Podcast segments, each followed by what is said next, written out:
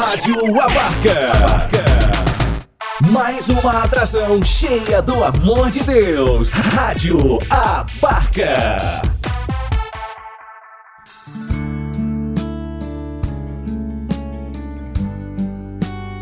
Deus fala com você. Com Padre Ricardo Silva Carlos.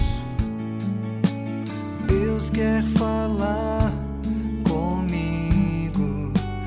coisas tão pequenas, nas coisas simples. Terceiro domingo do tempo do advento, domingo da alegria, ou se preferirmos também, domingo gaudete, né, do gáudio, da alegria, porque o Senhor está às portas e bate. É domingo da alegria, filhos, porque a liturgia da palavra já nos convida, já nos conduz a refletir, a preparar esta alegria para receber o Senhor que vem. Na primeira leitura do profeta Isaías, essa leitura ela tem duas partes principais. Na primeira, Isaías apresenta a figura e a missão do profeta, e na segunda parte, a alegria da alma que se alegra, repito, pela vinda do Senhor. Isaías diz: O Espírito do Senhor Deus está sobre mim, porque o Senhor me ungiu e enviou-me. E aí fala, relata toda a missão daquele que é enviado por Deus.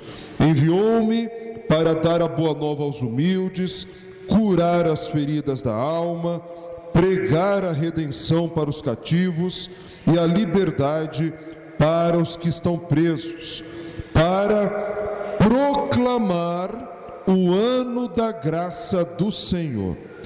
Esse versículo, filhos, ele é fundamental para entendermos este tempo de preparação também para nós cristãos neste advento que nós estamos vivendo. Quando o profeta Isaías declara: O Senhor me enviou para proclamar o ano da graça do Senhor para todo o povo, nós precisamos recordar aqui a tradição dos judeus neste tempo em que o profeta escreve esse texto. Era tradição, filhos amados, para o povo judaico, em cada ano jubilar, proclamar esse ano do perdão e da misericórdia, sempre de 50 em 50 anos, para fazer memória das bênçãos do Senhor, o povo de Israel celebrava o ano do perdão, onde eram perdoados todos os pecados, onde eram perdoadas todas as dívidas, onde eram perdoados tudo aquilo que de alguma forma prendia ou separava os irmãos.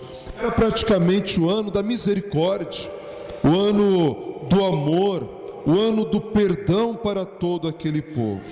Pois bem, o profeta Isaías chega para o seu povo e, como profeta ungido e enviado por Deus, e diz: Olha, o Senhor me ungiu, me consagrou e me enviou para proclamar este ano da graça, onde não somente entre nós será estabelecido o perdão, mas neste ano da graça, nós também seremos perdoados pelo Senhor, pelo nosso Deus. E perdoado por quê? Nos dois primeiros domingos do advento e nas missas de segunda-feira, o padre tem explicado isso para vocês. Sempre aqui no advento, geralmente a igreja medita o profeta Isaías, a leitura de Isaías. E a terceira parte do livro de Isaías é um povo de Israel que está voltando do exílio, ou seja, eles foram expulsos da sua terra, eles foram exilados da sua terra, e depois de muito sofrer, e depois de muita angústia e lágrimas, estão voltando agora para Jerusalém. Só que ao voltar para Jerusalém, o que eles encontram é uma terra destruída, muita fome, muita injustiça social. E neste momento, muitos deles caem na tentação de abandonar a Deus, de perder a fé, de se revoltar contra Deus, que permitiu que eles fossem exilados e, ao retornarem à terra prometida, encontrassem uma Jerusalém toda destruída. Mesmo pecado que tantas vezes nós cometemos, não é verdade, filhos? Quando passamos pelas nossas provações, pelas nossas dificuldades, nós já não estamos acostumados ao sofrimento, nós já não nos habituamos mais à cruz que somos convidados a carregar. Sempre nos momentos difíceis, muitas vezes, ao invés de dobrarmos os nossos joelhos e pedirmos a Deus a força para superar esta dificuldade, muitas vezes nós temos a atitude de nos revoltar contra esse Deus. Que Deus é este que permite que eu passe por isto? Que Deus é este que não tira esta cruz de mim? E aí tantas vezes caímos no pecado de abandonar a Deus, virar as costas para Deus. O profeta Isaías vence no contrário. Olha, o Senhor me ungiu ele me consagrou e me enviou para anunciar a boa nova a todas as nações e proclamar o ano da graça do Senhor, onde o Senhor olhará para todas estas ofensas que nós cometemos, todos esses pecados que nós praticamos, e aos corações arrependidos ele dará o perdão, ele manifestará a sua misericórdia. É por isso que hoje também é o domingo da alegria, porque é tempo de acolher em nossa vida, na alegria do nosso espírito, o perdão e a misericórdia de Deus. O Senhor está para chegar, como nós cantamos no hino de entrada, no canto de entrada.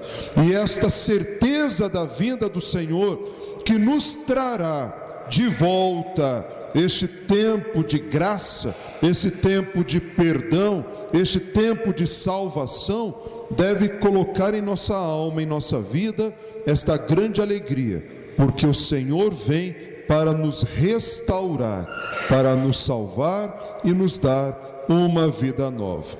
Na segunda leitura, São Paulo, escreve, escrevendo para os Tessalonicenses, nos conduz pela mesma estrada pela estrada da alegria, de uma alegria que não é alienação, mas de uma alegria que nasce do coração misericordioso do nosso Deus.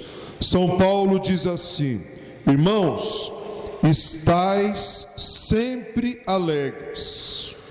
A alegria deve ser um sinal na vida de todo cristão uma realidade na vida de todo batizado. Mas repito, não uma alegria que aliena, né? está rindo por tudo, feliz por tudo. Isso não é alegria, filho, isso é bobeira, né? Isso é ser bobo. Não é isso que São Paulo está dizendo. Está dizendo: sejam sempre alegres. Por quê? Porque Deus está convosco. Deus está no meio de nós. Ele, repito mais uma vez, com as palavras de Isaías, ele vos devolveu este ano da graça, este tempo da graça do Senhor.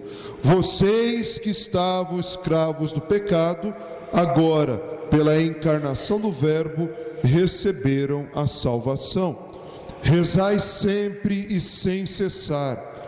Dai graças em todas as circunstâncias, porque esta é a vós é o vosso respeito, a vontade de Deus em Cristo Jesus. Dai graças em todas as circunstâncias. Seja alegres, né? O Senhor está para chegar ao seu melhor. O Senhor já está no meio de nós. Se recordam quando o padre, lá no primeiro domingo do advento, explicou esta realidade do advento escatológico, do advento histórico e do advento diário. O advento escatológico é a nossa preparação espiritual, a nossa caminhada na fé, na alegria nos preparando para o Senhor que vai voltar um dia para julgar os vivos e os mortos. Portanto, a nossa caminhada nesta vida deve ser pela oração, pela vivência da fé, uma constante preparação para esse Deus que vai voltar. Não sabemos nem o dia e nem a hora em que o Senhor virá. Orai sem cessar, pois o Senhor virá para julgar a vivos e mortos. Este é o advento escatológico, o advento que se dará no futuro, quando o Senhor voltar definitivamente. Mas celebramos também o advento histórico. O que significa isto? Significa que nós fazemos memória do Cristo que já veio há mais de dois mil anos atrás, se encarnou no ventre virginal de Nossa Senhora, e aquele que era guardado como rei, como todo-poderoso, se fez humilde em uma pequena criança nascendo no estábulo, nascendo numa manjedoura em meio aos animais. É um fato histórico que aconteceu há mais de dois mil anos e é o princípio da nossa salvação, o Deus que se encarna para nos salvar. Mas celebramos também o advento diário, e isto para nós também é um grande motivo de alegria. O advento diário é este Deus que vem constantemente pelos sacramentos, um Deus que se faz presente como o próprio Evangelho nos ensina, onde dois ou três estiverem reunidos em meu nome, eu estarei ali no meio deles, promessa de Jesus, um Deus que se faz presente na pessoa do irmão mais pobre, mais necessitado, um Deus que se faz presente constantemente no meio de nós. Vejam que coisa linda, filhos. Isso tudo pelas palavras do profeta Isaías, de São Paulo, esta certeza da alegria de que nós não estamos só. Estamos vivendo esse tempo da graça do Senhor para receber o seu perdão e preparar o nosso coração para a sua vinda. Mas uma vinda, um coração que deve se preparar na humildade eu diria até mesmo, se preparar no silêncio, de deixar espaço total para a graça de Deus acontecer. Não é o que nós vimos em João Batista no Evangelho de hoje? Se vocês prestaram atenção, filhos, tem um ponto muito interessante que passa desapercebido neste texto do Evangelho, mas que é fundamental para compreendermos o papel do cristão diante do mistério da fé. Tantas vezes a gente se acha tanta coisa, né? Tantas vezes nós caímos na tentação de querer ser até maior que Deus. A gente fala tanto que ama Deus, que, que tem fé, que isso, que aquilo, mas às vezes, se não tomarmos cuidado, a gente vira as costas para Deus e queremos fazer de nós mesmos os deuses da nossa vida. João Batista ele faz totalmente ao contrário.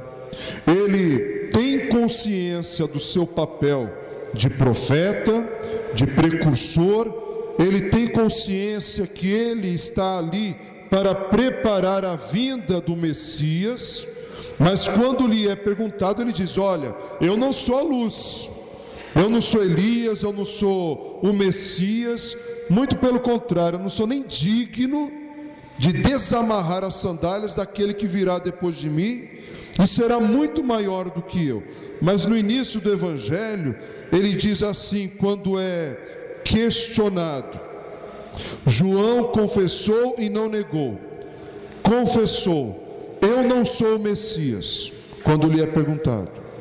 E aí, pouco a pouco, ele vai se diminuindo, pouco a pouco, ele vai se retirando de cena para deixar espaço para Jesus que vem. Primeiro ele diz: Eu não sou o Messias. Depois perguntam a ele: Tu és Elias? Não sou. Primeiro ele diz: Eu não sou Messias. Agora, não sou. E depois perguntam pela terceira vez: És um profeta? Ele: Não. Vejam, como ele vai gradativamente silenciando e se retirando para Jesus entrar. És o Messias? Eu não sou o Messias. És o profeta? Não sou. És Elias? Não. Acabou. Eu não sou digno, nem mesmo de me abaixar para desamarrar as suas sandálias. É necessário que eu saia, é necessário que eu desapareça para que Jesus cresça. Mas veja que bonito, filho, a contradição, o escândalo do ser cristão, o retirar, o diminuir, que talvez aos olhos do mundo pode parecer uma coisa ruim, né? mas que aos olhos de Deus, esse retirar-se, esse diminuir-se, na realidade me eleva, porque traz ao meu coração a humildade de saber que eu sou apenas um servo nas mãos do meu Senhor. Eu não sou digno nem mesmo de me abaixar para desatar as suas sandálias. Aquele que vem depois de João, aquele que vem depois do precursor, é que nos trará salvação e nos batizará no fogo e no Espírito. Olha que coisa linda. A alegria de saber que também nós hoje somos convidados a servir e acolher a este Deus. Na alegria que coloca a primeira e a segunda leitura, mas no serviço como o de João Batista. Como estamos nos preparando, filhos? Já se passaram dois domingos, duas semanas, já estamos entrando na terceira semana do advento e o Natal se aproxima. Estamos nos preparando espiritualmente para receber Jesus? Qual está sendo a nossa preocupação nesse tempo do advento?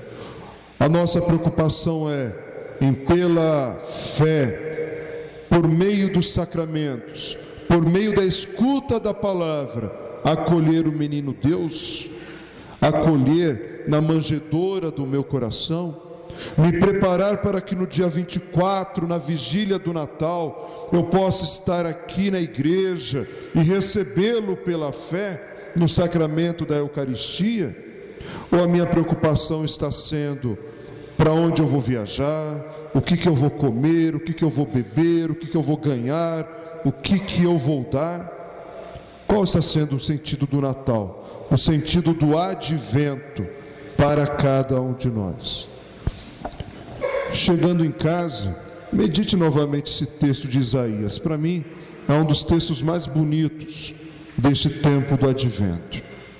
O Senhor me enviou, o Senhor me ungiu, o Senhor me consagrou para anunciar a boa nova a todos os povos, a proclamar o ano da graça do Senhor. Esta deve ser a nossa maior motivação neste tempo do advento. Anunciar o ano da graça de Deus, talvez não para o mundo aí fora, que não crê em Deus, que não busca a Deus, mas anunciar para mim mesmo, olhar para mim, voltar-me a mim mesmo nas minhas orações e dizer: Ricardo, este é o tempo da graça, este é o tempo do perdão. Deus quer restaurar a tua vida para que na alegria do Natal você possa acolhê-lo em sua vida, em seu coração. Nos voltar para nós mesmos e dar esse anúncio da boa nova. Deus está no meio de nós. Ele já vive, mas quer viver de modo mais concreto dentro da manjedoura do meu coração. Vamos dar esse presente a Jesus? Não somente um presente material ao irmão, a uma irmã, porque também Natal é época de tantas boas ações, né? E a gente vê pessoas que fazem cestas básicas, dão presentes para criança, fazem uma série de ações, mas depois o resto do ano parece que esquece que é cristão, que é católico, que tem que olhar pelo próximo. Não. Vamos pedir nesse Natal que o Senhor nos ajude a dar esse presente a Ele. O nosso coração como manjedora, como morada definitiva, para que Ele habite em nós e nos conduza à salvação. Amém? Louvado seja nosso Senhor Jesus Cristo.